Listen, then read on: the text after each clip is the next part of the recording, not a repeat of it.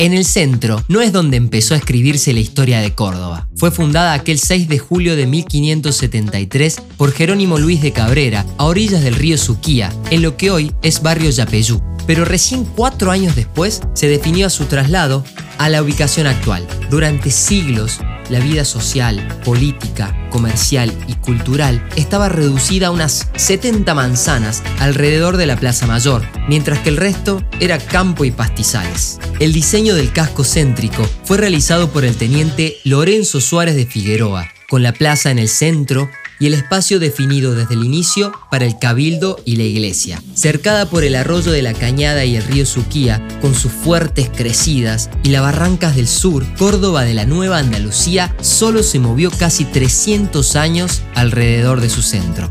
En la entonces Plaza Mayor o Plaza Seca se desarrollaban todas las actividades sociales, desde el primer mercado de compras hasta las procesiones o desfiles. En el primer centenario de la independencia argentina se cambió su nombre por el de Plaza San Martín y se colocó el monumento en homenaje al Libertador.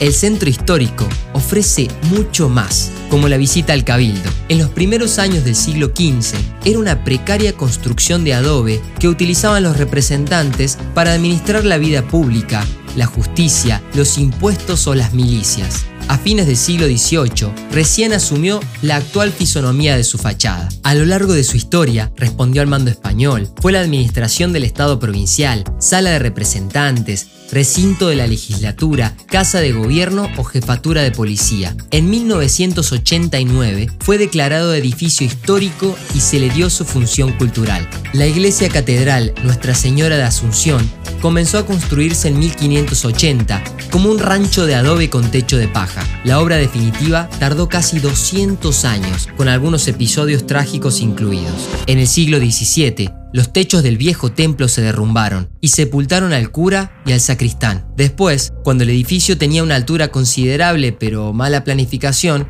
se produjo otra catástrofe. En 1683 comenzaron los trabajos definitivos y en 1699 el obispo Mercadillo le dio categoría de iglesia catedral. Su cúpula fue ejecutada en 1752, obra del franciscano Vicente Muñoz, y en 1770 se construyeron las torres en las que se destacan sus ángeles indígenas en homenajes a los pueblos originarios que ayudaron en un principio a construirla.